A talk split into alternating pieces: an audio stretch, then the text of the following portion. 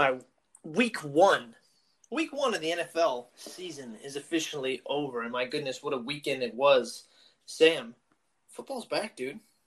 And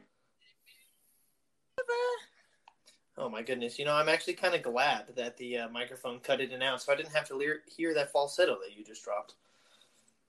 yeah, you're welcome. Oh my goodness gracious, Sam!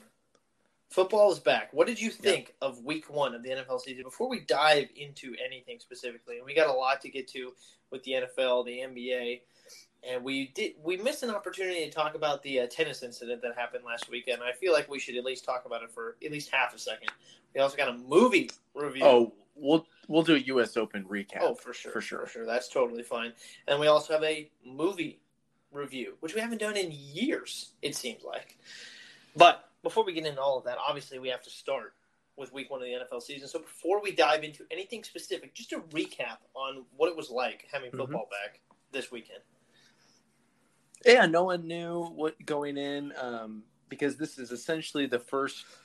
It's a preseason game essentially, but it's in the regular season because there was no preseason games this year due to uh, cancellations due to COVID. So no one really knew what these teams were going to look like, and overall, um, a lot of shocking upsets Mm-hmm, I for sure. across the board this weekend, and um, but there was good football played throughout. Not a lot of penalties.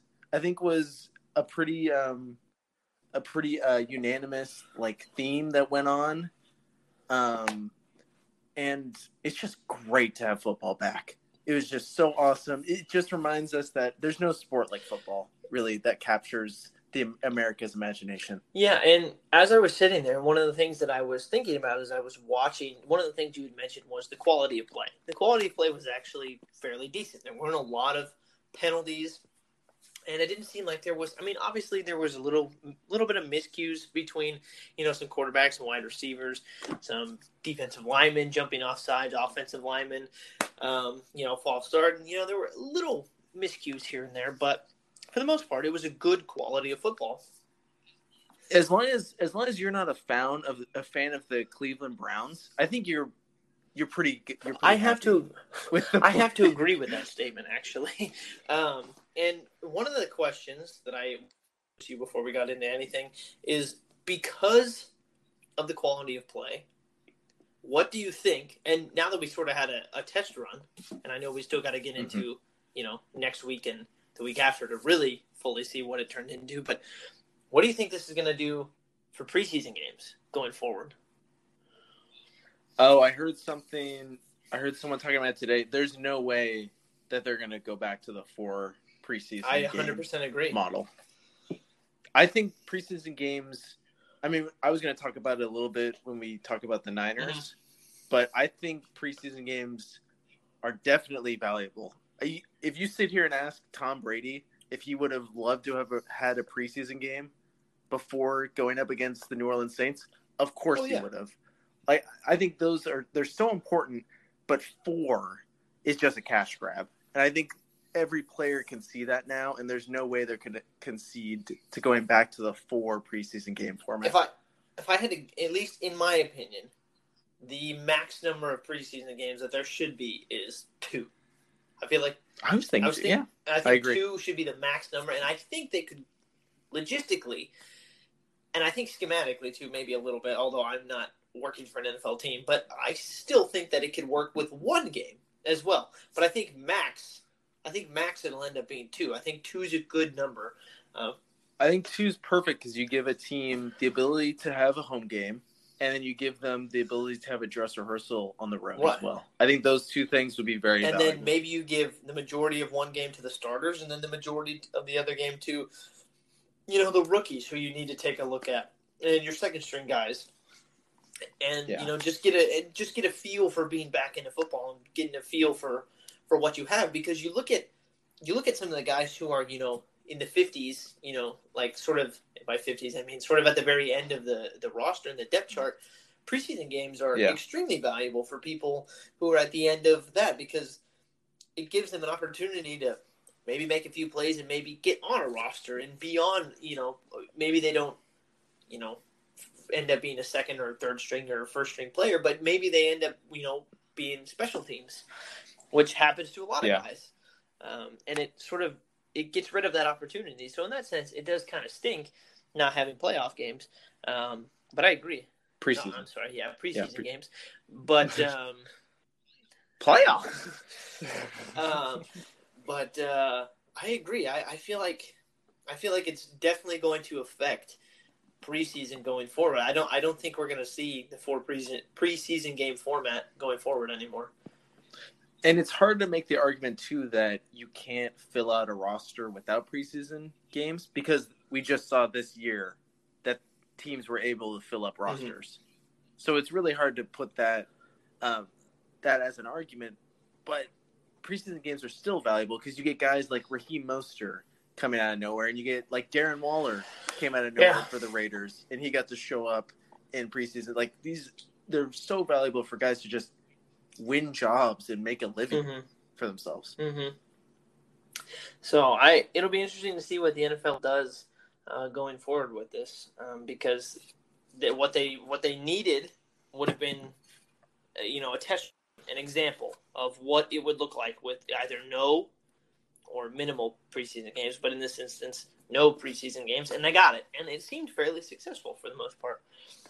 Um, in Mhm. terms of the quality of play, I'm sure, like you said, there were some teams who would have liked a dress rehearsal, especially somebody like Tom Brady, who's on a new team. Yeah, or um, like the Giants or the uh, Browns Or the Bengals with Joe Burrow. The Bengals for sure, and the Panthers Mm, for too. sure, yeah. All those teams have completely new cultures with either a new quarterback or a new Mike, coach. Mike coming in. McCarthy out with Dallas. Dallas too. Yeah, exactly.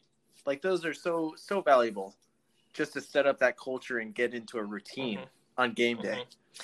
Well, speaking of routine, it didn't look like the uh, Kansas City Chiefs fell out of their routine from uh, the, their Super Bowl run, and their routine was winning because they kicked off their season with a 34 to 20 win over the Texans on Thursday.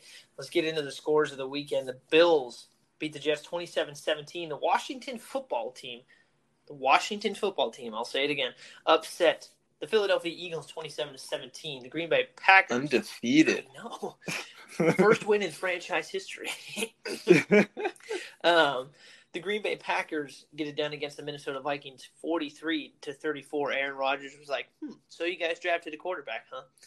The Ravens beat the Browns by a ridiculous amount. This is really the only way I can describe it. Mainly because the Browns decided they just didn't want to score.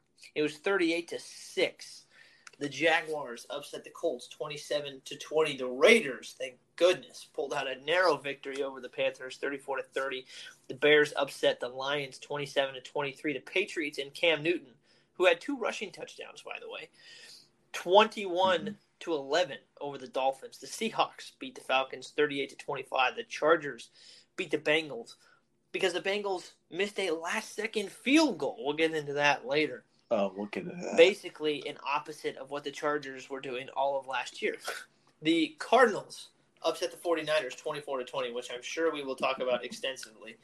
The Oh, we can Rams, talk about that. yeah, the Rams beat the Cowboys 20 to 17. Is that an upset? I'm sure for a lot of people it is, but the Rams are a good team, mind you.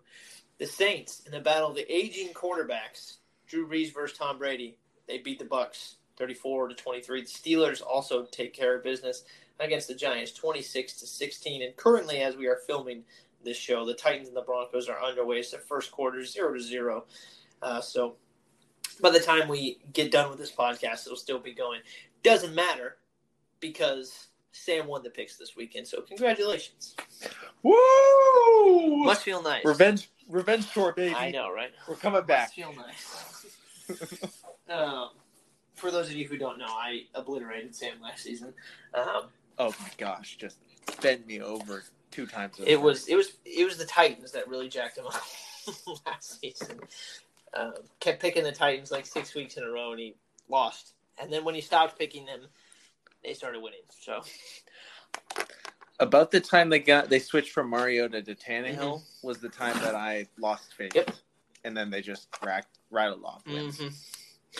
All right, man. We've Mhm. got a we've got plenty of games to pick from. Obviously, some are more worth talking about than others.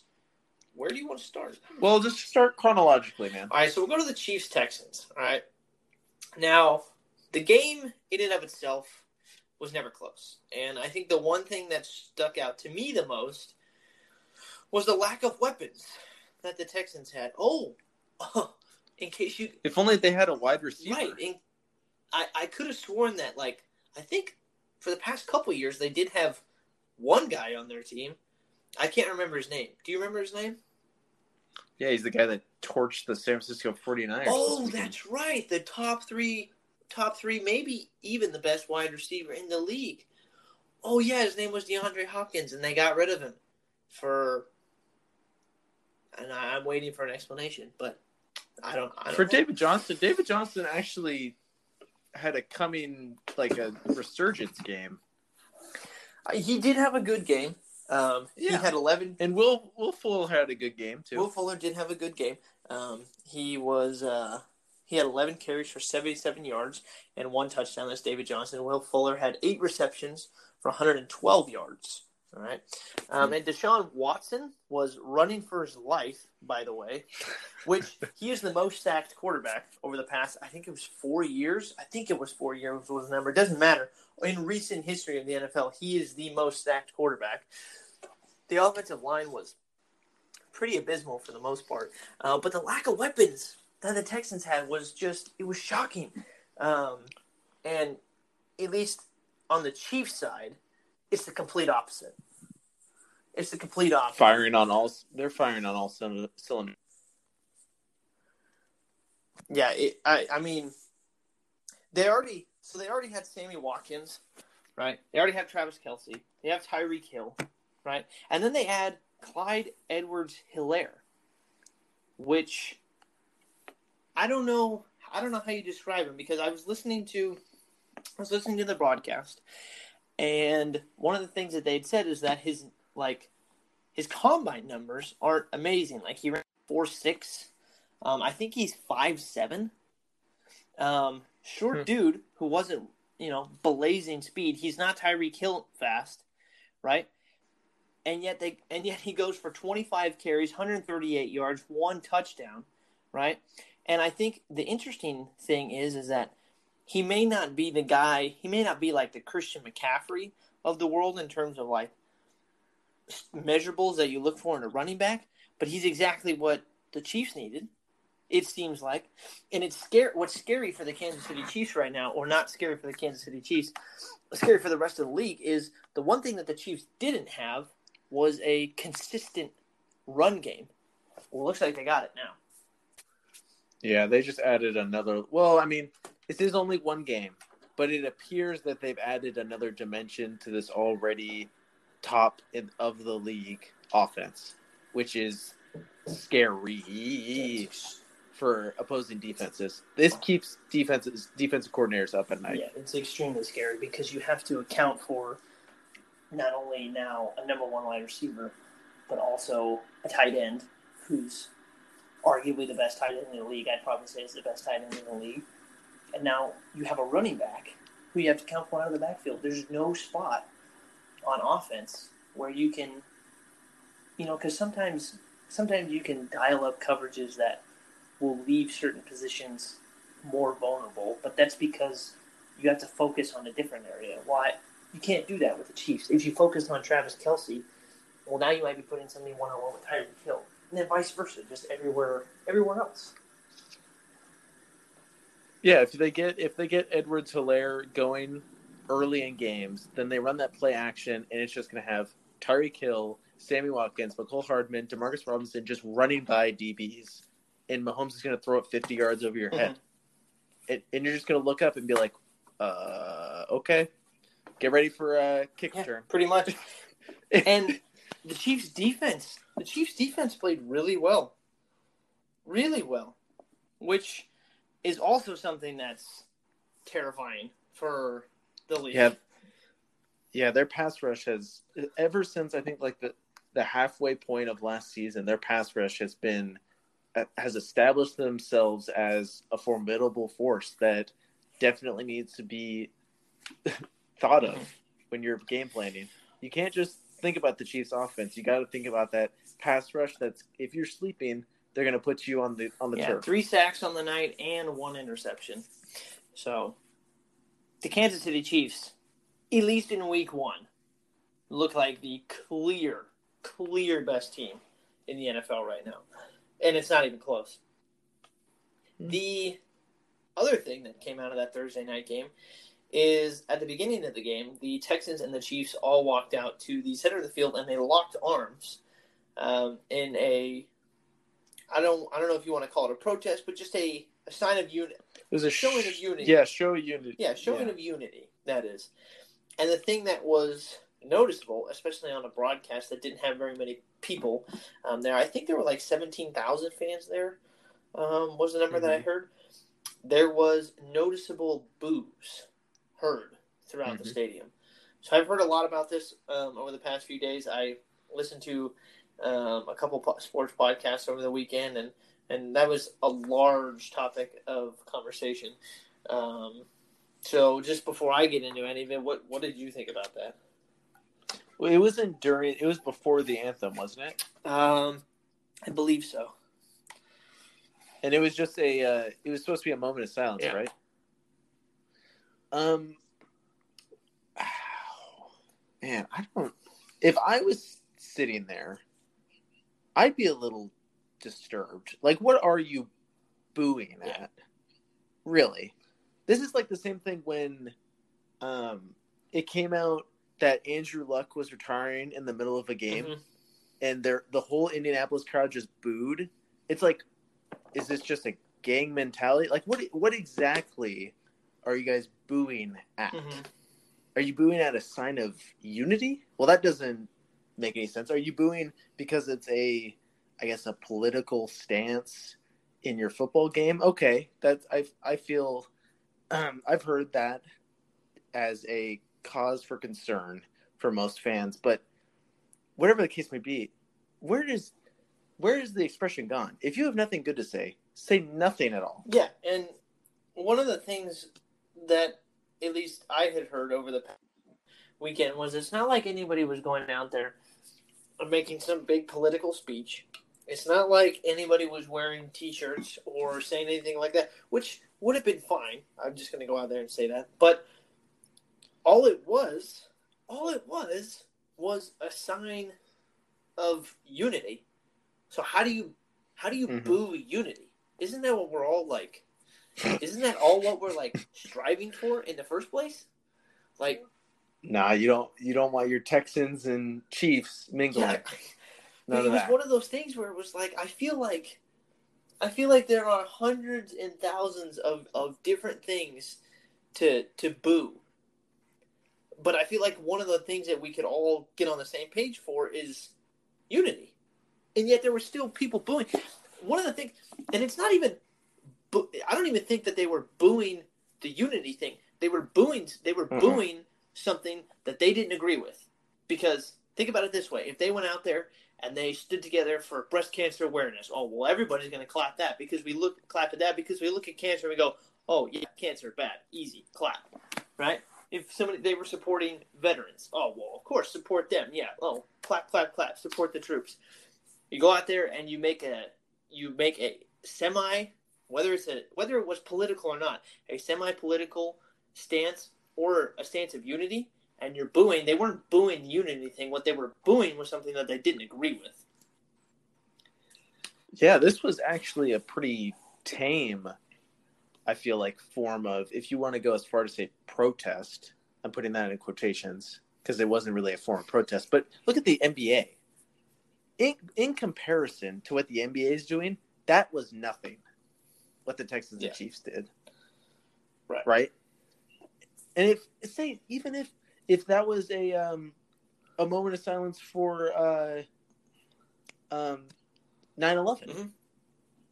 no one would be booing No. that or they would be forcibly escorted if they were booing that so it's just mind-blowing because i feel like there's just a preconception that oh my gosh these nfl players are doing this they must support black lives matter i hate black lives matter so i'm booing even though i don't think there was a clear message that it was for Black Lives Matter. It was just unity. Yeah, and uh, Golic Jr. of uh, Golic Jr. and uh, on uh, ESPN radios. Um, the little two and a half, the little two minute thing that I just said about it, a large portion of that was from him, and the reason why I'm repeating what he is saying is because I 100% think he's right. I think he, I think he hit the nail on the head. I, they're not booing them standing together. They're booing something that they just don't agree with or they don't think belongs in football. And it's one of those things where it's like, like I don't understand. And I, you sit there and you you hear those boos, and I think for anybody who's missing the message on what's going on, or who's or who is legitimately booing unity, you just kind of got to ignore those people and leave them behind because it's not you're not trying to reach those people. Those people are the ones who you're never going to get through to. It's the people who aren't booing who are actually either on the fence or who are actually listening. That's who you want to devote your time to, not the people who are just, you know, whatever, just either ignoring it or left in the past, you know? And I, I really hope this doesn't deter other um, organizations that want to, sh- to show I hope not. uh, symbols of solidarity. I hope not. I hope not. But that was uh, that was a huge storyline coming out of the Chiefs and Texans game, even more so than the game itself, because it was a very, I don't know, uh, disturbing yeah, sound, sight, visualization, shocking. Shocking. I mean, Yeah. It was, it was really, un-American. yeah, it was. It was saddening. it was saddening. Um, yeah. so Just shows that we got a long way to go. Yeah, very, very much so. Um, so that was the Thursday night game and the big storylines that came out of the Thursday night game. Obviously, there were a bazillion games played on Sunday. We're not going to be able to do, uh, you know, spend an hour on each game. So we'll sort of hit uh, the big ones. Mhm. Uh, which one do you want to start with, chronologically, looking down at the list? Um, big Oakland Raiders win over the Carolina Panthers. Alrighty, so Can we say it's the Josh Jacobs coming out Oh party? goodness, well, I don't even know if it's a coming out party because his last his last season was phenomenal. He got snubbed at for rookie of the year, mind you. Um, but uh, he yeah, he picked up he picked up right where he left off. And the Raiders are a team who want to give the ball to Josh Jacobs twenty to twenty five times a game. You want you want the ball in the hands of your best player, and he's their best player. Twenty five carries, ninety three Mhm. yards, three touchdowns. And they also involved him in the passing game as well. Four receptions, 46 yards, which is something that they wanted to do, Nice. which is something that they wanted to do with him last season. Um, but they're, I for whatever reason, didn't. They had Jalen Richard and DeAndre Washington. DeAndre Washington is no longer on the team. They were more of a threat out of the backfield to catch. With DeAndre Washington being gone, obviously now Josh needs to catch a little bit more, which is something that he did in college. Um, and I think something he's comfortable doing. It's just not something that was asked of him last year. Um, but now he's got to do it, and he did a phenomenal job. He averaged 11.5 yards per reception yesterday. It was a small sample size. He only had four receptions, but still. Um, Derek Carr had a very Derek Carr game. Um, 22 completions um, on 30 attempts, so very accurate. 239 yards, one touchdown, no interceptions. Very much like him. He reminds me of Alex Smith when Alex Smith was in his prime. Not going to turn the ball over. Not going to uh, um, have a lot of incompletions. Might not have 400 yards, but he'll throw you a touchdown or two, and he's not going to be the reason you lose a game. Um, Mhm. Exactly. So, yeah, I mean, he certainly won't be a reason you lose a game, and there are times when uh, he can win you games too. Because back when he was back in uh, the 2016 season, he uh, he was it was game winning drive after game winning drive. Um, so he can do that for you, but he's going to put you in positions to win.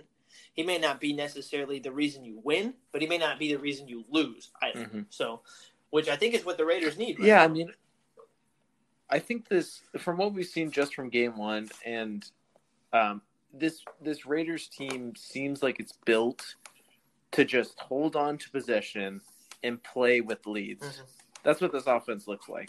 I, you can correct me if I'm wrong, but I mean, 25 carries for Josh Jacobs, they might want to get him to 28, 30 carries, ideally, if they want, because that just means that their offense is just rolling and they're just they're working it down oh, the field. what in an ideal world, I'm guessing the way that they're built, they want to run, run, run with Josh Jacobs, and then do a quick play action, and turn around and go, oh, there's Ruggs, 500 yards down the field, and just launch. Mhm. And by the way, second play of the game, second play of the game, Ruggs, 50 yards down the field. They aired it out to him. Yeah. And it was like, oh, wow, Derek's throwing the ball downfield. Well, you know why he's throwing the ball downfield? Because now he has somebody who can run downfield. Um, and they did get him on a big completion um, in the early parts of that game on a crossing route.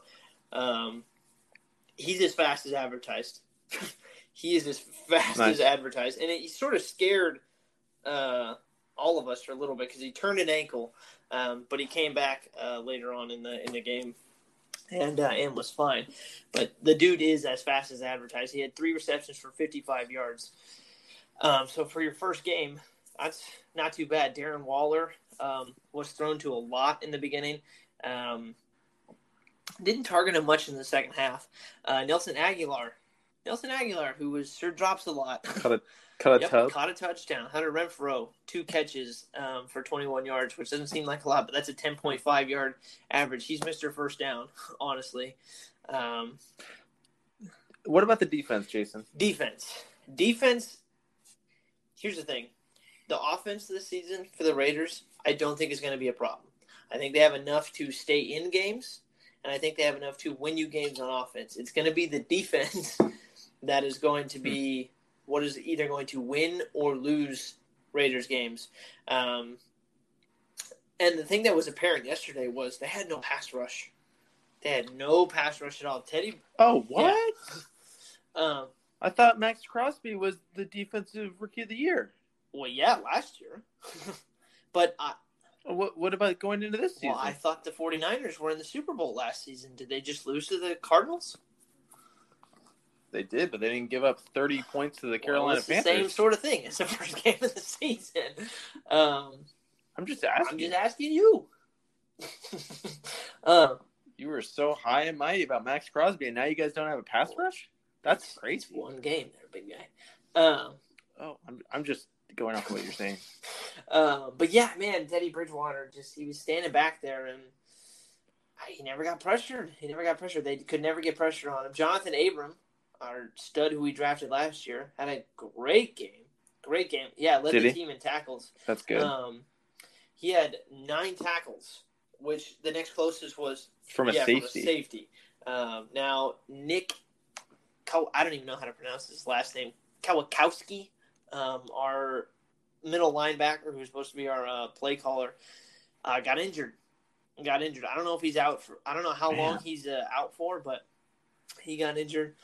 Um, so that's gonna stink if he's gone.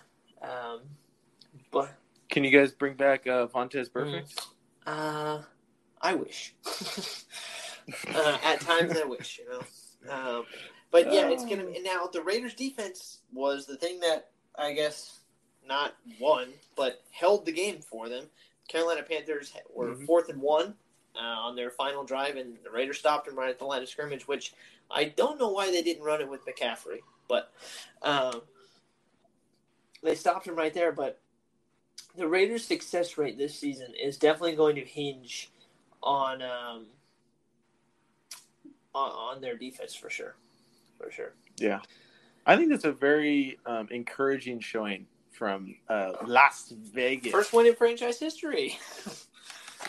Yeah, first win in the Vegas books. I think that's a very encouraging win for them. I mean, they it was a uh, heavyweight fight going back and forth. Got Carolina took the lead, Oakland took the lead, and then just back and forth, back and forth. And um, that Carolina offense is no joke. They got Teddy Bridgewater, who's a legit winner in this league. They got DJ Moore, Robbie Anderson. They got Christian McCaffrey, who's going to go for 2,000, 2,000 Yeah. this year.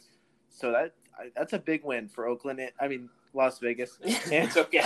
It's huge because of their their next their next Oh, few my games God. to get this win. Yeah, huge. hey, Michael Thomas, I hear that you're a little bit injured. Feel free to sit out next week. It's okay. Like, just take the weekend off. It's all good. Drew Brees, oh. They still got Emmanuel Sanders, Jared Cook, and Drew Brees. I know, I know you're a stud. You're gonna walk into the Hall of Fame. But let's be honest, you're in your 40s. Take a break. Take a week off. It's all good. All right, I think we need we got to go quickly to a big upset that I don't think either of us would have bet any money. I think we would have bet a lot of money that the Eagles were going to walk away with a win against the Washington football Yeah, I team. know. And they were, and they were up big early. 17 zip. Yeah. And then they got shut out in the second half. They didn't score a point in the second half. And Washington scored 20. Wentz, Wentz got sacked eight times. I think he had two, Two picks. picks, That's a rough game for a team that's trying, that's looking, setting their sights to win in this division. Yeah, I I don't even know. Like I didn't watch this game that much. I just saw a bunch of highlights. Um but man, I and it's funny because you look you look at the stats from Dwayne Haskins, right? 17 for 31 for 178 yards, one touchdown. They didn't they didn't have Yeah. a running back who rushed for more than 40 yards and they didn't have a wide receiver who caught more than 65 who uh, had more than 65 yards. So you sit back Mhm. and go, "Well, how do they win this game?" Well, Well, they had short fields Exactly. because turnovers. yeah, and they sacked Carson Wentz eight times. Yeah, they had Ryan Kerrigan, uh, Chase Young. I totally forgot that he was playing One and a half sacks. That dude is that that man child. That guy that looks that makes Jadeveon Clowney look Yeah. small.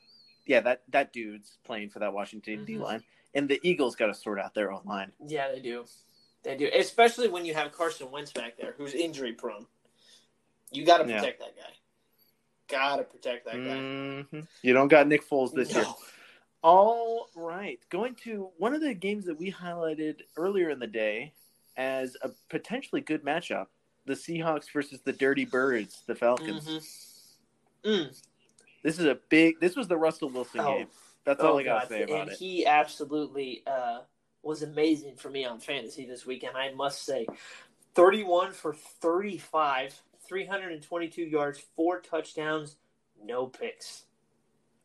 The dude executed whatever game plan they were going into it. He executed it perfectly, and then to a some. T, to a T. And Chris Carson had a very good game as well, or a very good first half that we Mhm. see. Caught two touchdowns. He ran for 21 yards. Now, I think the, I think the, and I can't say with any confidence that this is going to be their game plan, but the Seattle Seahawks have Carlos Hyde, Chris Carson, right? So, do they have a number one running back? yeah, yes, it's Chris Carson. Well, yes, but still, there's still, and I say that. With the reason why I say that is because Carlos Hyde ran seven times, Chris Carson ran six times. So I'd say Mm. Chris Carson is going to Yeah. be on the field more because he's going to be a threat to catch as well. Obviously, he had two touchdowns, two receiving touchdowns. He had six receptions for 45 yards. So I think in that sense, he's going to be more versatile than Carlos Hyde. Um, he, I guess, is going to be their number one running back, but that doesn't necessarily mean Yeah. he's going to get all of the just handoffs in the backfield. Yeah, I wouldn't take a lot from this game because Seattle was up. I think th- two scores most of the game, and um, why risk injuring Chris Carson? They had such bad injury luck in their backfield last year. There's no reason to risk it. Just put Carlos Hyde out there, let him run up, get those um, hard-earned yards late in the game, run the clock down. That's I think that's all that Mhm. was. And tell you what, another quarterback that had a gigantic game, Aaron Mhm. Rodgers, thirty-two for thirty-two Oh. for forty-four, three hundred and sixty-four yards, also four touchdowns. Who's he throwing to? Davante Adams, fourteen receptions, one hundred fifty-six yards, two touchdowns, two touchdowns. Mhm. And this other guy, Marquez Valdes Scantling, Scantling, yeah. four receptions, ninety-six yards, one touchdown. Even uh, Lazard got Yep, Lazard got a touchdown, and Jamaal. Williams He was also had four receptions. Aaron Rodgers was in complete Mhm. control of this game. It was really good to see. It looked like the Aaron Rodgers of like three Yeah. years ago. I was sitting there with my dad, and I was like, and we were watching the highlights of Rodgers running around, slinging, doing his sidearm thing, and just making these incredible throws. And you know, people talk about Patrick Mahomes and the things that he can do. You got to realize that Aaron Rodgers was doing what Patrick Mahomes is doing way before Patrick Mahomes came around. Oh, and Russell Wilson was doing the same exactly. thing too. they showed a play um, where a, a D lineman was like two feet in front of him in his face, and he side armed it right under the dude's um, armpit, right to like Chris Carson Yeah. or something for twenty I, yard gain. I know that Patrick Mahomes it might be the best quarterback in the sports right now in the sport right now, but you had Russell Wilson and Aaron Rodgers reminding everybody that hey that that that new kid over in uh, Kansas City, yeah, guess where he got all of his guess where he got all of his tricks from. Don't forget about the boy in Baltimore too. He showed out too. It was a good day for Oh, it quarterbacks. Well, unless you're Baker Mayfield, who was 21 yeah, we don't have to. we don't have to 21 for 39, 189 yards, one touchdown, one interception. I heard a take from Mike Greenberg this weekend, or I say this week, that was really interesting to me. He said that the quarterback that has the most pressure on him this season is Baker Mayfield Mm, maybe. because of just the hype that went into last season and the obvious letdown that came out of last season. Mhm. with the amount of weapons, you just the way that he described it was if you look at the names on the back of the Browns jerseys, you'd think they were a Super Bowl team, and they're not. They, they have a they have so they have weapons on offense all over the place. They have a very good defense, these name wise, and yet Yeah. they give up 38 points and they score six points. And Baker Mayfield is like 50. Hey, there's no shame in giving up in getting blown out to Baltimore. Like I said, new head coach, New head coach. completely new system, no preseason games. This is just a. I think week one is a is a feeling out week. It's not only feeling out your opponents, but it's feeling out what do we have. This is the first time we've our guys have hit other guys in different uniforms. Right? There's something to that. And I think going to pressure, yes, Baker's got to have a lot of pressure. He's the number one pick, and he's supposed to be this savior. He carries himself as this savior to Cleveland. But I mean, Philip Rivers, things got to have some pressure going in this season because he's supposed to be the missing piece to Indianapolis. Sam Darnold, at some point, has to show he's in the same draft class as Baker Mayfield. He's got to show that he's making the necessary progression in uh, New York. Uh, Josh Allen, if they don't succeed, uh, Kirk Cousins, if they don't succeed, I mean, there's definitely guys all around the league that have immense amount. And Josh. Allen had a very good game as well 33 for 46, 312 Mm-hmm. yards, two touchdowns. And he also ran 14 times for 57 yards. The dude's athletic, by the way. If you guys haven't been watching Buffalo, the guy can run. He's fast. And he's big, too. He's a big country boy that gets Yeah, downhill. and he's got an absolute cannon strapped to his shoulder, um, even just as much as Mahomes. Um, so the Bills played really well this weekend as well. Um, you know who didn't play well this weekend was the guy who you uh, you alluded to, Philip Rivers. big, big Big Phil. Philip Rivers. Big Philip Rivers. Yeah, it's a tough, tough opening Now game. he threw 46 times, which I don't think is ideal for any quarterback. um, Uh-huh. now he completed 36 of those, so he had a fairly decent um, in that sense. He threw one touchdown, but he also completed two passes to the other team, which is what you're going to get from Philip Rivers. But that's also what you might expect if you have your quarterback throw 46 times. Well, they the unfortunate thing for Indianapolis is their Marlon Mack. It, it appears he tore his ACL early in this game, so he's out for the Yeah, rest of the year, is non-contact injury. tough loss. Uh, they luckily they picked up Jonathan uh, Taylor in the second round, the running back from uh, Penn State, right? Or is it Ohio State? Wisconsin, Wisconsin Madison. Oh, Wisconsin. Okay, they, but he's he uh, played pretty well, uh, backing up Mack, so they should be fine in that department. It's just it's tough when you go into a game game and you expect a guy to have a big game and he just gets Yeah. injured. I I think that that is something that's I think people undervalue as can take like to, totally deflate a Right. team. And on the other side, Gardner Minshew, 19 for 20, 137 yards, three touchdowns. Great. If he keeps the if he keeps this up, he's going to lose his job. They're trying to lose in Jacksonville. Somebody needs to tell Minshew Mania they're trying to lose. Are they tanking for Trevor? Hell yeah.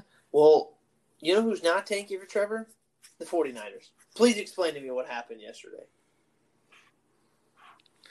Um, there's two two big things. First off, I'm not trying to make any excuses about anything. Um, I think Kyler Murray Kyler Murray played really well uh, yesterday for us, so Sunday. Um, and DeAndre Hopkins, that dude is a first down every time he touches the ball. 14, especially against 14 receptions, 150 yards. Yeah, I mean, it didn't matter if we put Richard Sherman on him or, uh, oh gosh, our other corner. Oh, but other than that, this game, I'm the biggest Jimmy Garoppolo fan you'll ever find. He really is. I think in this country.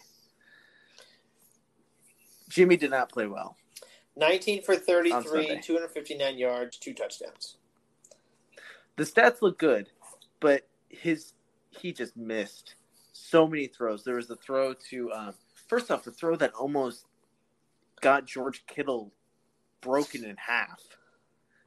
George Kittle is sitting there in the flats, and he almost airmails him, and Kittle has to rise up to get it, and he gets a, a shoulder pad right into his knee, and it was like, holy cow, our season was just ended in the first game.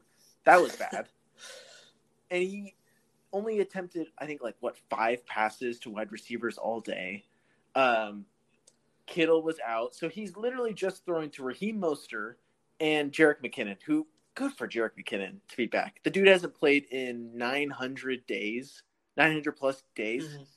and he gets to play and he gets a touchdown yeah. in his first game back. That's really really cool to see. Um, but just the ball, like Jimmy just overthrew guys. He underthrew Kendrick Bourne, who was wide open in the end zone. Um, the telecast is talking about how he's just not throwing. He's not confident in his uh, in his throws to wide receivers. He's just a tad late at times, which was tough to see. Oh man. But to Jimmy's defense, if you were to go to any quarterback and tell them that you're taking away their two best targets, how do you think they would play? Right. Right? And that's what happens. I mean, Deebo Samuel's out, which is their number one, and Brandon Aiyuk, who they just spent a first round pick on, was mm. gone. So we knew going in that all that was going, and they still had the opportunity to win. They still, I think, controlled this game for the most part. They had a blocked punt, a fluky block punt, which was a great play by a special teams guy on, on the Cardinals that set up an easy touchdown for them. I think the the punt was like the blocked punt was inside the ten, and then they just had a nice rollout to. Uh, I think Murray just threw it right to the running back, and then oh man, okay, that just switches the momentum right there. So and then and then the Gi- the Niners got stopped on fourth and one on the goal line. So there's just all these things that go on, and you still only lose by 4 mm-hmm. So the ceiling, the roof isn't burning down. It isn't falling upon them.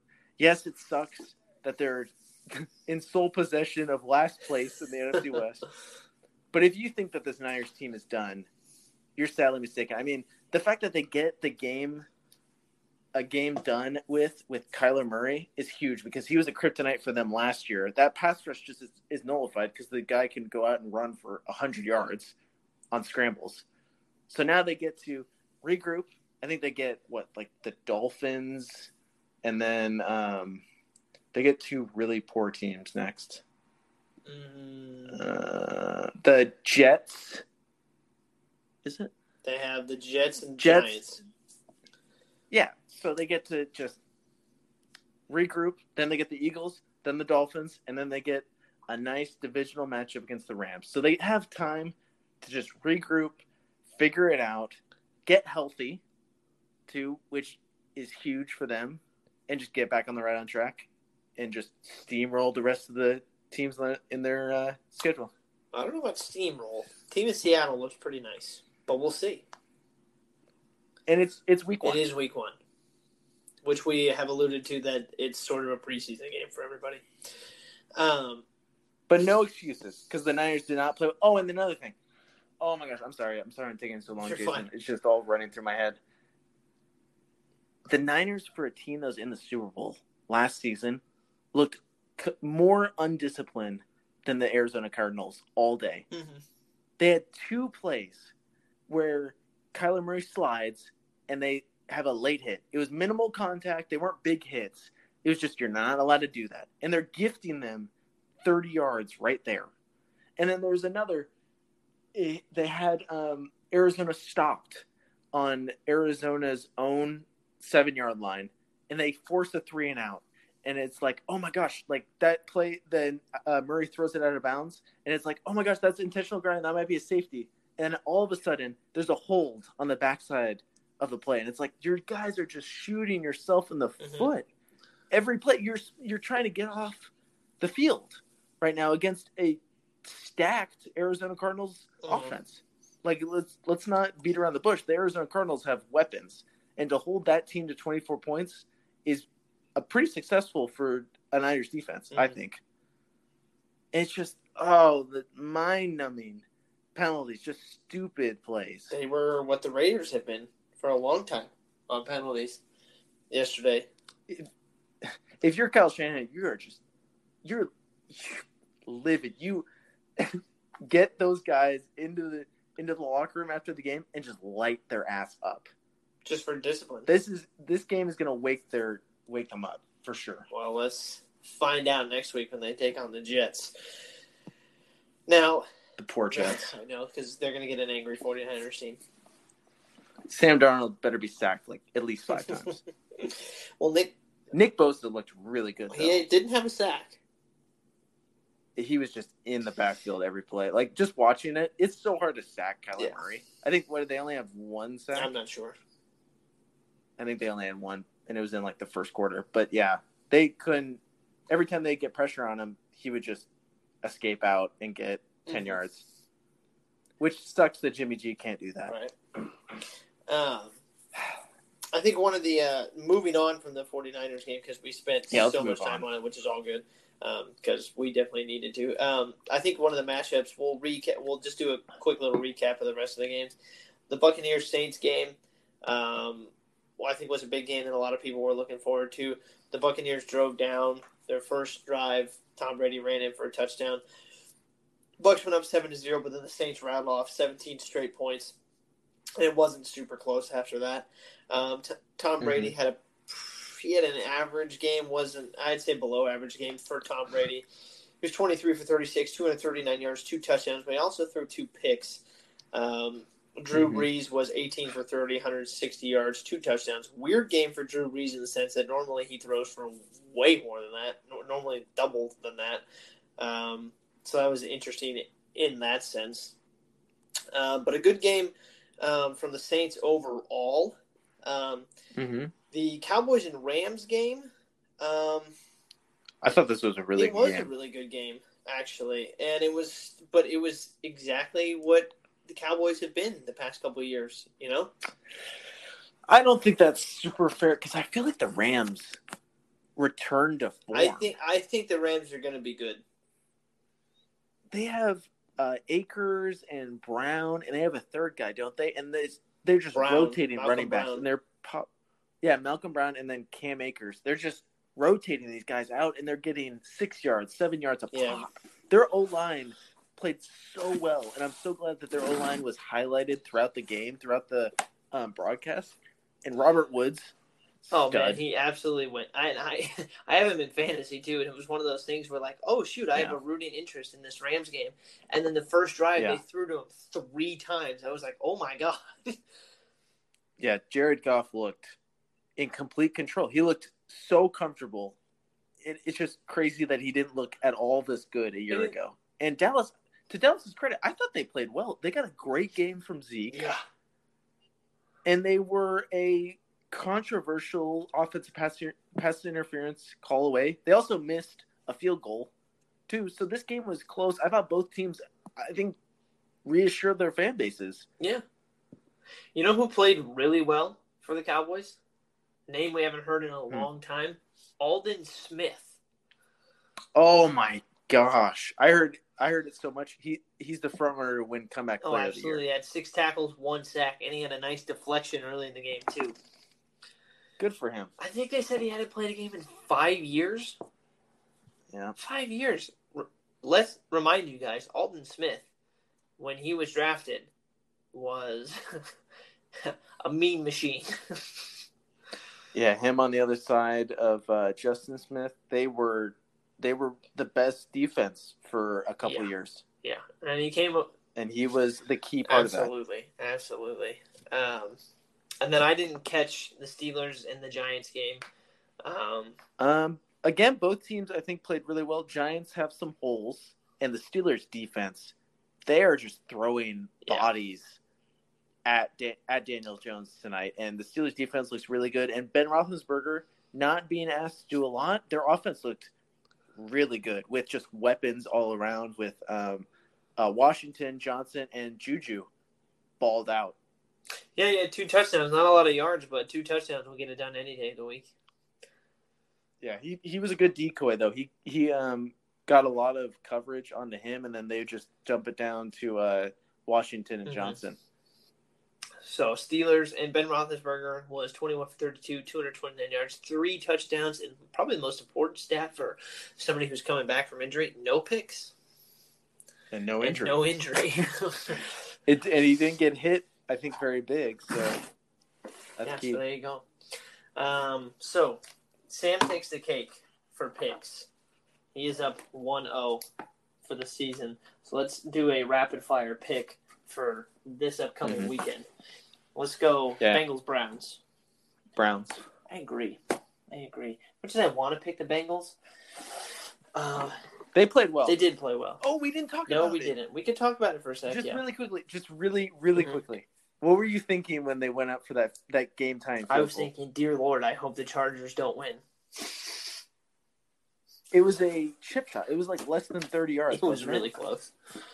and then he goes up. It was uh, Reggie Bullock. He goes up to kick it, and he has a uh, what calf Yeah. cramp or something. As soon as it happens, and he hits it like he shanks it.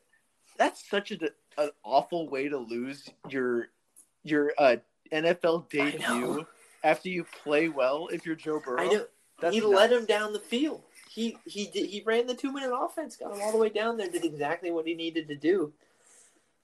And That's kind of a perfect situation for him. He's got AJ Green, who looks as good as he ever has. He's got Tyler Boyd. He's got John Ross. He's got uh, Joe Mixon. they've got, they've got well. weapons.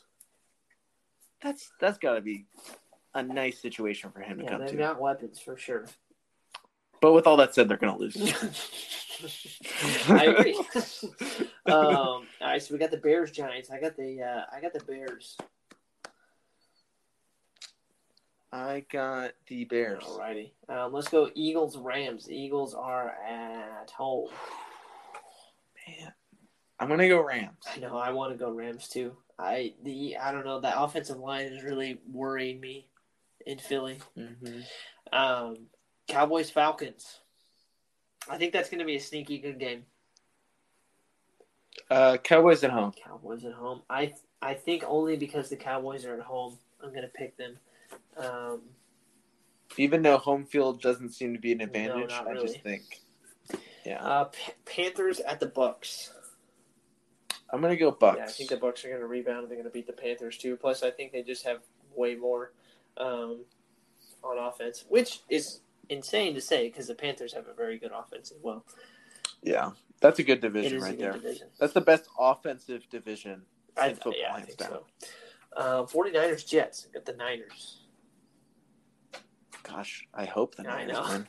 Uh, Titans Jaguars. I'll take the Titans. Uh, tight. I'll take the Steelers over the Broncos too. I'll take the right, I'll take the Packers over the Lions. Yep. The Same. Bills over the Dolphins. Yep. All right, Cardinals over Washington. I'm gonna take the Cardinals. All right, so Vikings and the Colts.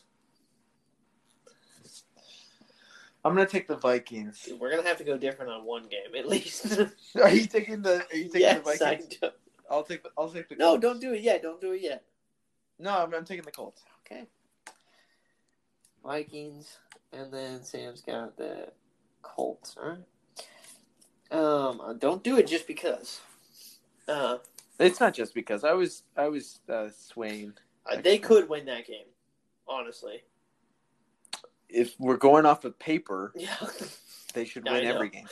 Um, Ravens Texans. I got the Ravens. Ooh, um, yeah, I think the Ravens. I'll take the Chiefs over the Chargers. Yep. I'll take the Seahawks over the Patriots. Just Patriots played well. Cam played really well, but they don't have enough firepower. He did. I don't think He to play with. he did play well. And that's one game we didn't talk about very much. So I'll read you quickly um, Cam's stats. He was 15 for 19, 155 yards, and he ran two touchdowns. And he didn't throw an interception, which I think is the most important thing uh, for him right Yeah. now. It was against Miami, but still, it's good to see. Ryan. Fitzpatrick, That- three interceptions. Yikes. Yeah, Fitzmagic, baby. I'm gonna take Seattle. Yep, and then uh, and then I have to pick the Raiders because you know it's the Raiders. So No, you I'm don't. yeah I never once last year I don't think I picked against the Raiders. I have to. It's just I have to. Well, I'm taking New Orleans for sure. All right, well that's two games. So one of us has to flip Mhm. somewhere. Man, I'm gonna take uh, the Eagles. Ooh, that's not a bad one to flip on. I'm thinking that's the safest to flip on. that's not a bad one to flip on. Um, do I? I could. Uh, do I want you to flip? I could take the Falcons over the Cowboys. Yeah. that's what I was I was sort of leaning towards that a little bit. How confident are you in your Eagles flip? I don't. I'm winging it. I don't know. I can I can take the Falcons over the Cowboys if you want to stay with the Rams. I'm gonna stay with the Rams. Okay. And we'll stick with that. So those are our picks for next week, and I think that's a good recap of the NFL. We spent an hour on the Man, that was a long was recap. a long recap, which doesn't leave us a ton of time for the NBA in my quick little movie review. But there isn't a much more NBA going on. You know, it's not like we have a bunch of games to talk about. We get we get to preview game We seven. really do, and you know, it's really that's that's what we need to talk about is Game Seven. Now the Celtics, the Celtics beat the Raptors, so that happened when we were Yep. uh, after we recorded. So the Celtics wrap it up against the Raptors. I think I think we both picked the Celtics We to did. win that. We did, and it gave honestly, it gave me the Eastern Conference series that I wanted to see. That I thought was going to be the most. It's gonna be cool. Yeah, the Heat, because that's two very deep teams going against each other. It's tough for the Heat to win though, because they've been off for what, like almost two weeks. It seems like They when was their last game? A me week and a look half? back. Their last game September eighth. was yeah September eighth. Oh, just kidding. Maybe a week. They've been they haven't been playing for a Mhm. week. That's They get to tough. play tomorrow. um, yeah, I think the Celtics are going to be. f- Uh, well, the Heat are going to be fresher, but the Celtics are going to be warm. um, if you kind of get what I'm saying. No, totally. Um, it'll be an interesting matchup. Two very deep teams, and two teams who have played. It's interesting. I think the Heat have obviously, in my opinion, which wasn't a very good sentence, but the Heat, in my opinion, have played better than the Celtics. The Celtics should have been up 6 0 in a series of seven. They had a chance to win all of the games, and they didn't. Um, And I feel like the the Celtics just have not played as well as they sh- as well as they should have so far. So if the Celtics play well, I see no reason why they can't get past the Heat. But the Heat have just been rolling. Miami has a clear advantage, I think, because they're gonna have Bam Adebayo being guarded by Theis. Yeah. And I don't know how capable Theis is of guarding Bam. So I think that gives them a clear advantage. But the Celtics wing players have an advantage over seemingly every team yeah, in this gonna say league. probably the best wing, you know, front in the league. Because you have, I mean, you could put Jae Crowder on Tatum, which is pretty nice if you're a Miami fan. I think you take that. You have, or Iggy on Mhm. Tatum, and you have uh, Butler on Brown, and then you have Dragic and Nunn on Walker. That's actually not that Yeah. bad. Then you got to account for Marcus Smart too. True. So it's going to be an interesting series. I don't like.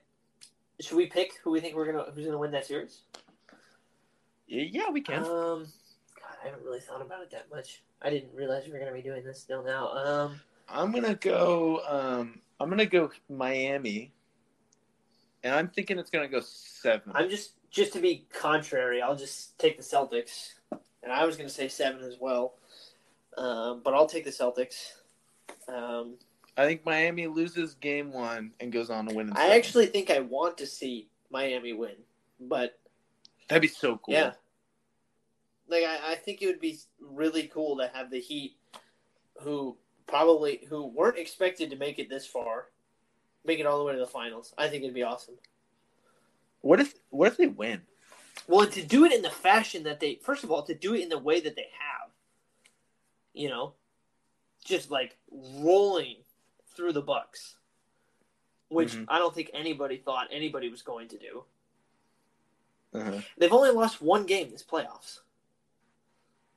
Would you uh, Would you put Jimmy Butler in the goat conversation? I definitely put him in the uh, one of the best players in the league conversation if he does that. Oh, you get major kudos. Mhm. You know what he he would get the he would get the praise that James Harden is not getting. For Which, sure. by the way, Mike D'Antoni not returning as the Rockets head coach next season. probably for the best. I think that so. that ran its I think course. so. It was what you were saying, you know, what sort of a, a one trick pony. And once that you know the trick might work once, but not twice. Yeah, the Lakers definitely figured them out uh, after game one. Yeah. They're like, oh, that And was I'm nice. I don't think the Houston experiment with Westbrook and Harden is done. I just think they need a little bit of revamping. Maybe maybe if Danuel House played, that could have been the difference. well, he's in his house right now. He's in the doghouse Yeah. right now. um, so Game, game seven. seven. Do the Nuggets want an easy series? Like, come on.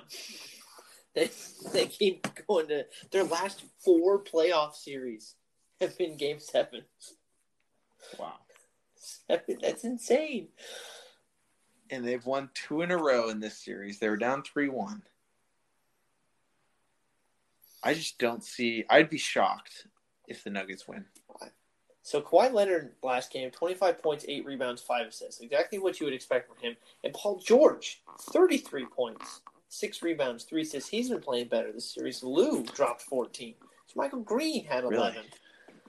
But there wasn't enough. It wasn't enough to match the best center in the league, by the way. Jokic thirty. He's play. He's really establishing himself. That So I'm t- I, That's I the best said it at the beginning of the season, if you remember. Jokic, I was on the hype train for Jokic. 34 points, 14 rebounds, 7 assists. Jamal Murray is Yeah. establishing himself as a star player in this league. 21 points, 5 Mhm. rebounds, 5 assists. Um, Gary Harris had a great game 16 points, 2 rebounds, 4 Yeah. assists. Michael Porter Jr. He's- had a very good game, yeah. too. hmm They have weapons. Oh, for sure. We talked Yeah. about that in the Utah Yeah. series when they were playing Utah. I mean, Denver is a stacked roster. I mean, the Clippers are a stacked roster. Every roster so far is stacked, but it's just this coming of age story for Denver. And I think one of the one of the biggest um, factors of the game was it was just their shooting percentage. I think it really just comes down to that. The Denver shot fifty four percent, the Clippers shot forty one, and the Cl- the Nuggets were forty eight percent from the three point line. How many did uh, Gary Harris have in the last two games? Points. Yeah. Gary Harris had sixteen points in Game Six, and we go back to oh, that's Game Four. Hang on. Okay. Where's oh yes. Did he not play? Oh, Where- okay. oh, here we go. Um, so where is he at? Sixteen, and then sorry, I was looking for game five. Okay, here we go. Game five, he had seven. Yeah. He is streaky, He is. but he's definitely the key because Jokic is going to get his. He's putting up 30 every game with a, almost a triple double every Mm. game. So we know Jokic is going to do his.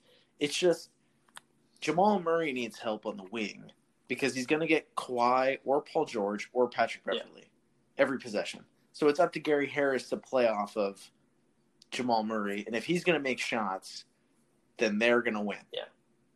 Simple. Yeah. But he's just been streaky. Mhm.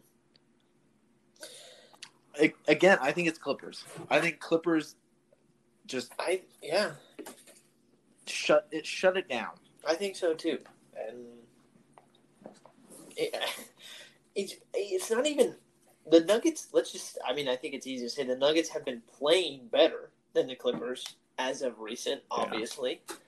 But I think when it comes down to it, I think the Clippers roster is just gonna at Game Seven just go. Yeah, we're not gonna lose this game. And if they don't, then oof. They they deserve to be lit up. Oh yeah, a hundred percent, hundred percent. Um, and I think that I mean it's obviously the series everybody wants to see. Want to see the Clippers and the Lakers go at it, you know. But the way that the way that the Clippers have been playing, you almost think that right now the better series would be the Nuggets and the Lakers. Um, I honestly think either way you'd get a really good series because and it'd be for two different reasons. You know, you'd have Kawhi versus LeBron, which would be awesome. But Yep. then you flip it, you get the Nuggets. Well, now you got Davis versus Jokic. Yep. So I think you have two different storylines in that sense. And Jamal Murray more likely pops off exactly. against the mm-hmm. Lakers. And it would be a good series either way, I think. Denver's not a good matchup for LA. I don't think so. I don't I don't think so either. But LA is playing so well. They're playing so well. I, they're just rolling through everything right now. I'm not buying into the playoff Rondo hype, but he definitely is making a difference. Mm-hmm. Their whole team is just rolling because LeBron is rolling and AD is playing easy. It looks like the Lakers are just gonna walk to a championship almost. I think they're they're not going to a game seven in the conference finals. They're beating either team in six. I I would agree with that. I would agree with that. Which pains me to say. It pains both of us to say. They're just rolling. Yeah. Yeah. LeBron's hitting threes, AD's hitting elbow jumpers. Like you can't stop them right now. Yeah, and if and if Danny Green is hitting threes, then that's somebody else you have to worry about. If Kuzma's playing well, Rondo's just taking pressure off LeBron for running the offense. Yep. And you're getting production KCP. from Kuzma, yeah. and I already say, And you get um, you get Dwight Howard and JaVale McGee back into this Mhm. series. They're actually allowed to play. Yeah. Markieff Morris is playing really well. 16 points, three re- rebounds, three assists in their closeout game. Yeah, he played really well. Um, once they inserted him into the starting lineup, he was the, he was a game changer. For sure. That hurts. It hurts because if Bryson were to listen to this, I would never hear the end of it. But I think the Lakers clear in a way. If they don't win this championship, there's something. I wrong. agree. because the way they're playing and the teams that are left. Which team do you think would uh, pose the hardest challenge in the East for the Lakers? So you got to think about matchups. Mm-hmm. Who's going to guard LeBron? Yeah. Pretty much. Yeah. Um, Miami would probably be the hardest because they could put Bam on AD. I don't know. I was going to say Boston. work. The Oh, only reason I would say Boston would just because I think what you you're going to lose the battle against Davis because Theis is Yep. not going to guard him. But I feel like the amount of wing players that the Celtics have, like I Mhm. like the matchup, except for whoever LeBron is guarding. I would take any of the Celtics wing players. I would take Tatum, Brown, Kemba, or Marcus Smart against any of the Lakers wing players minus LeBron. Yeah. I think when Boston plays them, don't they switch off Smart and Brown guarding LeBron? I'm pretty I sure. would. I think that would be the smartest thing to do. Yeah, which is it's not that bad. No, it's not. The way LeBron's playing and the way that they now have Rondo now handling it, he could take both those players in the post, but both those players are skilled enough and quick enough that they're going to pose challenges Mhm. to LeBron. So either way, it's going to be this NBA season's looking good, man. Yeah, I'm excited. I'm excited to see how it all plays out. Um, so that's your NBA news for you guys. Um, and uh, to sort of wrap up the show, uh, I saw a movie. No, wait, wait, wait. Tennis talk. oh, you want to do that first? Dominic Thiem ends up winning the U.S. Open. Well deserved for him, first major of his career. And uh, Naomi Osaka wins her second U.S. Open and third major overall. The new goat. She's she's looking like she's she could be on Uh, her she's way. moving her way. But it's her third major in like two years. That's not that's not shabby. Not too bad. We were just talking about a couple of shows ago about all the young stars in sports right now. She wasn't on that list for people that we mentioned, but I think that's just be just because we forgot about her. But she should be on that Yeah. list. Yeah, she's a a global Mhm. star, a a rising star Absolutely. for sure. Once Serena hangs it up, she's just gonna slot Oh, right in. absolutely. Absolutely. Do you want to talk about the Joker thing? Um, just a little. It it puts a little asterisk on Dominic Thiem's win because he ends up beating Medvedev in the semifinals, which was a huge win. I think that was a five setter, and then he wins against. Um, I'm not even going to attempt to say the guy he went up against name, and he wins that in five. So, which is just a, a monumental win for Dominic Thiem, who's been a top ten guy for the last couple years, um, but it's just shadowed in controversy because the overall favorite was knocked out pretty So controversially. give everybody a quick rundown of what happened. So, world number one, Novak Djokovic, who's been dominating world tennis for the probably five years, um, five plus years, has was in a matchup against I think it was the quarterfinals um, against the twentieth ranked, who again, tennis names they're come from all across Yeah. the world. I'm not even going to attempt to pronounce, but he's he's in a a pretty frustrating, I think, first set and in frustration at his own play, he goes at the end of a point, he goes to slam a ball against the back wall. So if you guys have ever seen tennis before, it's a court surrounded by walls, and then there's stands above, and there's uh, ball people that are there to retrieve and shag balls, and there's line judges that are calling ins and outs, right? Um, so he goes to hit a hit a ball straight behind him, no looking, in frustration to the back wall, just trying to hit the wall. And he accidentally pegs a lines person in the neck with the ball. No looking, contact of the ball. He's his head is turned the other way. If he meant to do it on purpose, then wow, the dude is better than we all think. but he hits this uh, lineswoman in the neck. She falls. He realizes what happens. He runs over, and after everything is talked about, the refs come to, come to the conclusion that he is disqualified from the tournament. Mhm. Yeah, which is, I mean, people have talked about it. That's the official rules. It's just a sucky way to, um, I guess, show appreciation to your world number one who came out to the U.S. to compete in this U.S. Open under all the controversy, all the cloud of COVID. Mhm. And it's just, it's just a sucky way that that had to happen. Yeah, and I watched it, and it was clearly an accident. It was Yeah. clearly an accident. It But don't, I mean, don't. It, you shouldn't be doing that. no. You know, there's people there. Yeah.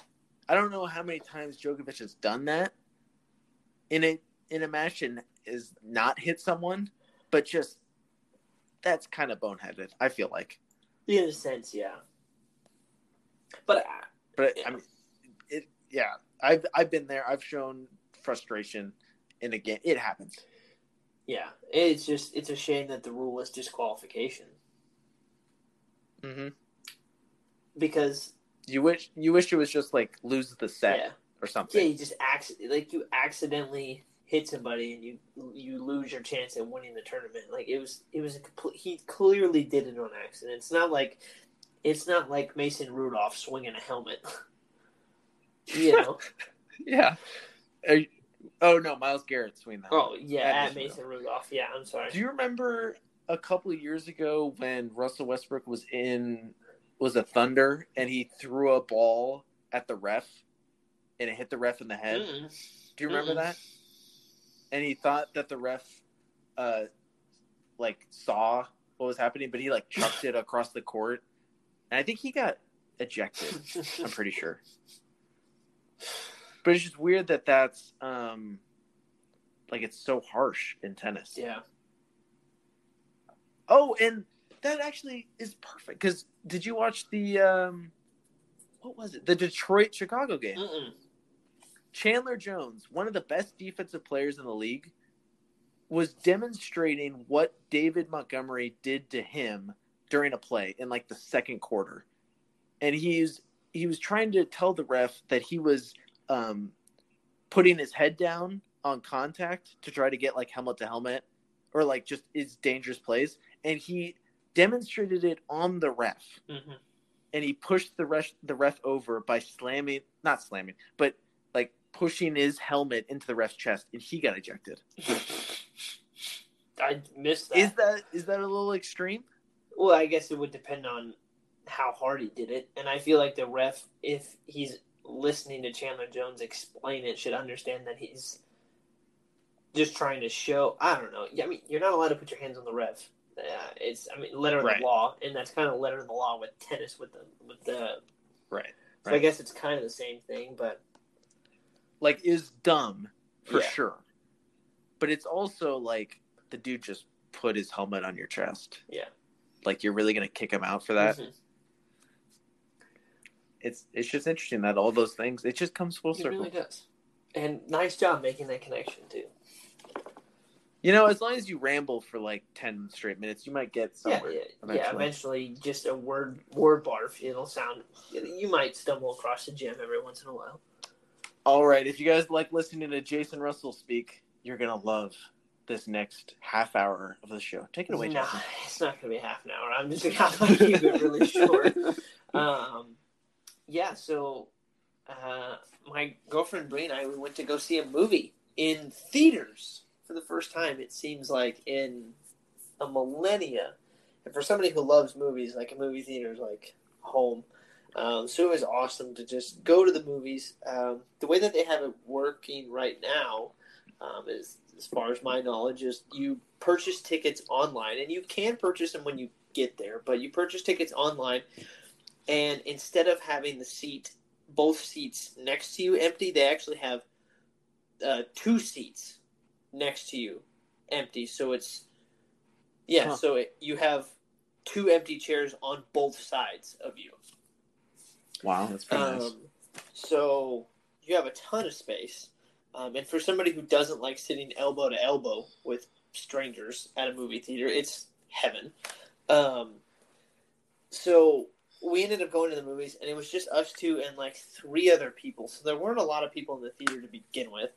Um, but uh, we saw Tenet, which is definitely a movie you should see in theaters for sure. okay Um, that's good yeah, If, if you want to get the full experience of the movie, you definitely want to see it in theaters. I'll keep it very brief. If that movie doesn't win an Oscar for visual effects, I have no idea what will. um, okay I, like I honestly have no idea what will what would win because you have people because there's no CGI in the movie. There's no CGI, and yet somehow they're able to pull off people running forward and ex- and shooting and acting like everything's normal while behind them there's stuff going on going backwards.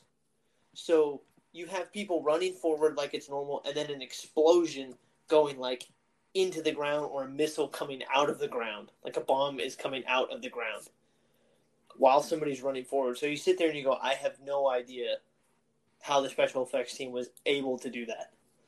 Um, and then Mhm. watching the fight scenes when one guy's going forward and the other guy looks like he's going backwards was really interesting. The fight scenes were really cool. John David Washington is kind of a new actor for me. I didn't see, I didn't watch him in BlacKkKlansman. I haven't seen BlacKkKlansman. So this was actually the first movie I think I've seen with him in it. Um, he did very well. Um, I like him. I, re- I really Nice. am starting to like Robert Pattinson. Um, Uh huh. which I wanted to watch Robert Pattinson movies before Batman. Um, so he was great. The bad guy was uh, was fine. He did exactly what he needed to. I I liked.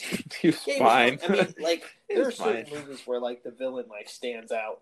Um, and he wasn't like a standout villain, but he was good. He wasn't like he didn't like hurt the movie at all. Um, Right. and uh, so that was really cool. Um, so I liked the uh, special effects. I liked the performances. The movie itself, the movie itself, I thought was just okay. Um, oh, and jeez, here's man. and here's the reason why I say that. I think to really appreciate that movie, you're gonna have to see it, watch an explanation video of it, and then go watch it again.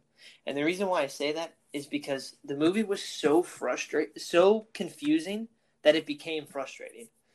Um, it was confusing. Like during it it. was con- yeah, like there was so at the very beginning, at the very beginning, like five minutes into the movie, they give you like a very small explanation of what's going on.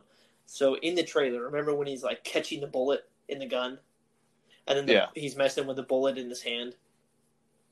So like time for him is moving forward, but time around him is going So there- backwards. Is what I kind of yeah, there are certain, and I want to, I don't want to give away anything um, to you or any of the audience members, but yeah basically there are objects that are moving backwards like basically people from the future are sending it, i can't Oh, even I yeah interesting. it has to it it kind of feels like the people in the future are controlling the past in a sense Eh, but it's it's really interesting like in that sense to try it's it's an interesting idea for a movie and it's something that i need to watch a video on an explanation video to really understand it because the beginning of the movie i thought i understood it.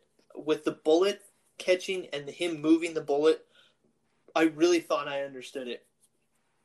And then there were parts and then moving along in the movie i was like okay i don't know why this is going on. And then and then you, and then you think oh okay well now i understand it and then 10 minutes later you're like nope i'm back to square one i don't know why this is going on um, there were there were parts that made sense but then there were other Mhm. parts where i was like okay this makes sense but because this makes sense something else now d- doesn't make sense and for me at least for me and somebody who really Mhm. pays who really pays attention to movies it was so confusing at points that it actually became frustrating No, I get that a lot. I mean, because like there's, it's kind of like a mystery Yeah. movie because you don't really know what's going on, and you're just hoping because your mind it it makes your mind think. It makes you be an active viewer, where you're trying to deduce what's happening, and then you're waiting for the payoff because the payoff is what really determines if you're gonna like the movie or Yeah. not.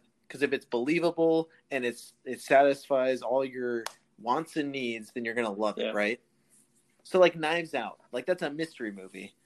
And if you're go you're going through the movie on first viewing, it's like what is like who's really doing it? What's going on? You don't have those answers. And then if the ending sucks, then it's like, well, that movie's awful. Yeah. Right? So it's kind of that same effect. Yeah, it, it's it's fine if you have a confusing movie, a movie that's meant to be confusing, but you make like, and obviously they explained what was going on, they do, but I, there were certain times where they were like, I don't even know how to. How, I can't. I can't really get into depth about it without giving away certain stuff. Um, Okay. So I, I don't want. was it was it more confusing than Inception? Yes, I think so. And w- visually, which one would you which one would you re- think is better? Well, it's been a minute since I've seen Inception, um, so I would just say Tenet off the top of my head. but okay. it was like I had absolutely no idea how they were able to get footage of people going forward and people footage going backwards, especially during the fight scenes. It was crazy because you're watching the fight scenes and you can actually tell if you pay attention who's going forward and who's going backwards based on how they're moving. Um, which made the fight scenes really unique. Um, I loved I was loved the fight scenes. I was just wondering because Inception won for best visual effects in 2011. So it, I mean, if it's on par with that, it should it should get. Yeah. I would. I think it has to. Um, but I think Tenet is definitely going to have to be a movie that I need to watch an explanation video of, and then I need to go see again. What um what's its its rate its reviews looking like? Is it is critics loving it? Because maybe that's it's just like maybe not meant for the public. Um, well, so at least on Rotten Tomatoes, it's a seventy-four percent, um, that's not bad. and it's a seventy-six with the audience. Um, not my favorite Huh. Christopher Nolan movie. It's, I mean, it's a it's a fun movie. It's a good movie, but it's like I think it's hard for me to really give like a nod for it or nod against it because I don't fully understand it. Um, Right. So I would have to go watch a review. I mean, go watch an explanation video, and then go into it with a better understanding of what's happening. So I guess my advice to anybody who's going to see that movie is understand that you won't understand everything. like I, I mean, and if you do, then more power to you because I couldn't, and I watch movies religiously. Um, and you're you're not a dumb guy. yeah, Like you're I think you're pretty sharp. I, I well, thank and you. the, the fact that you couldn't um I I feel like that kind of hurts the movie in its its potential performance. Yeah, it was. I mean, like I said, the very beginning when they were messing with the bullet and they were catching it, and they were like, "Yeah, you're not, you're moving forward in time, but the object is moving backwards in time." I was like, "Okay, so there are certain objects that are moving backwards in time, and uh, how are you going to run into it?" Well, it turns out that, and this isn't giving giving away anything because you learn it in the first five minutes of the movie, so it doesn't. It's not some big reveal. There are people who are manufacturing these objects to move backwards in time. So it's yeah, so Yeah. it's not like they're just random objects in the world that are moving backwards in time. They're actually people who are forcing it to go backwards in time. But simultaneously it's also that object is also happening. You can send it back in time, but there's a version of it that's still existing in the world. It's it's hard to it's hard to get into it without really spoiling anything, but people are making those objects move backwards in time. And at the beginning, I was like, okay, yeah, no, I think I got it. But then when it came to, you know, objects that are moving backwards in time, but then that are that same object that's moving forward in time at the same time is one of those things where it's like, well, who is who and what is what, and I, I, I yeah, I don't know there were certain there were certain parts of the movie where I like gave up trying to understand it. It was like I'm I'm not even gonna try to worry about it right now. I'm just gonna watch an explanation video of it. Well, I'm I don't think I'm going to go see it in theaters, but I will be eager to see it on television. Well, it'd be one of those movies that if you're gonna watch, you should watch the whole thing. uh, But I'm not I'm not super eager. You know what I do want to see? I want to see the new James Bond James Bond movie when oh it comes out. yeah, oh yeah, It looks really really Mhm. good. hmm and they need it after Spectre. So um, I didn't like Spectre that Why much. not? I don't think that's necessary. It had some good scenes, but it certainly Casino Royale and It had Skyfall. Dave Dave Bautista. yeah, who said like three words the entire movie. He's a great villain. Great Bond villain. We got to be in Dune too. oh my! We need to talk about too. Oh yeah, that's true. We can talk about Dune for a sec. The adult Star Wars. that looks awesome. It looks awesome. It's like from what I've heard, it's like a mix of Star Wars, Lord of the Rings, and like Game of Thrones, all thrown into one. oh my gosh! It looks like um, Carter Oh it, yeah, kind of looks like John- Jupiter John Ascending. Carter. world. Yeah. yeah, John Carter. That's right. It's got that kind of feel to it. I hope it's a better quality. Oh yeah. film. Well, but just like set design is kind if of Dennis Dennis Villeneuve was directing it, so you gotta believe that it'll be a good movie. yeah. But vision, man, that looks it looks crazy. Well, they got Brolin. They have everybody. Let's just go out there and say it right now. The the kid who is is he from something? Because he looks familiar. Yeah, he so he's I can't remember what movie he's in, but oh yeah, so he was in um he's actually been in a lot as of recent. He was in Call Me by Your Name, Makes sense. Okay. um, which he that was with um, Michael Fassbender. Um, wait, the Armie Hammer one. Oh shoot, no no No. no no, not Mike. Yeah, you're right, Armie Hammer, not Michael Fassbender. Yeah. Um, he was in Lady Bird. oh dang. He was in Little Women, which just came out recently, last year. He was Yeah. in The King. So, Um, it's a Netflix movie with uh, Robert Pattinson. Um, I might have to might have to see that. uh, he was in um, Interstellar. He was. He's listed as being in Interstellar. I don't know where, but he's Apparently. listed in that. Um, They got Zendaya too. They got Bautista. They got Jason Momoa. uh, Oscar Isaac, Rebecca Ferguson. Oscar Isaac. I forgot about him, Yeah. dude. That dude can do no Dude, wrong. so literally right here: world. Timothée, Zendaya, Rebecca Ferguson, Oscar Isaac, Jason Momoa, Dave Bautista, Stellan Skarsgård, Javier Bardem, who's one of my favorite actors, oh, he's Yeah. in it too. He better be the Josh. Brolin. Uh, actually, Skarsgård is going to be the villain. I don't know who Javier is playing. I think he is. I don't know what character, but I think Skarsgård is going to be the main villain. Josh Brolin's in it. David uh, David Dashlin, who you would recognize if you saw him. Uh, he was in The Dark Knight. He was a goon in The Dark Knight. Um, he was one of Ant Man's um, helpers um, in Ant? Man. His name is David. I don't remember. I don't know how to pronounce his last name. Dost Yeah, yeah, yeah. Uh, That was probably butchered. but yeah, there's a ton of people. he does look There's a ton of people in this movie. and they got um, uh, Stephen Henderson, who's in uh, um, the HBO show Devs. um, Oh, Westworld. Westworld. Westworld. Yeah. So literally everybody. Man, Pete, cinema is t- is just ramping up the level. I know. There's a million people in this movie.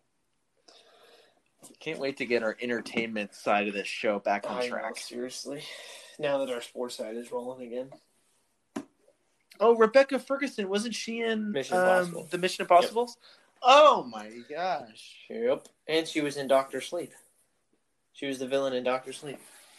Oh, I know. I loved Doctor Sleep. I liked it more than The Shining. Hot take. Wasn't um Obi Wan? Yep. The main character. McGregor? What's his fucking you Mhm. Ewan? Ewan McGregor. When is the Obi Wan show gonna come out? Uh, not super soon. Oh, so I'm. This is what I did this weekend. I marathoned The Boys. Oh, that's why you were saying. That show is so good. Yeah, my dad's gonna start watching that show. The amount of money they pumped in, because it just visually, it's a TV show. You you think like, oh well, superhero TV shows like it can't be that crazy of like on the Avengers level or like the DC universe level, but it's like Zack Snyder directed Mhm. it. That's how much special effects they put into it, and it's just so good. Yeah, my dad's gonna start watching. I'm. I got one more season of Breaking Bad, and then I was gonna hop into it. Yeah, it's good. And um, Cobra Kai. Mm. That was a really good show. Don't know what it is.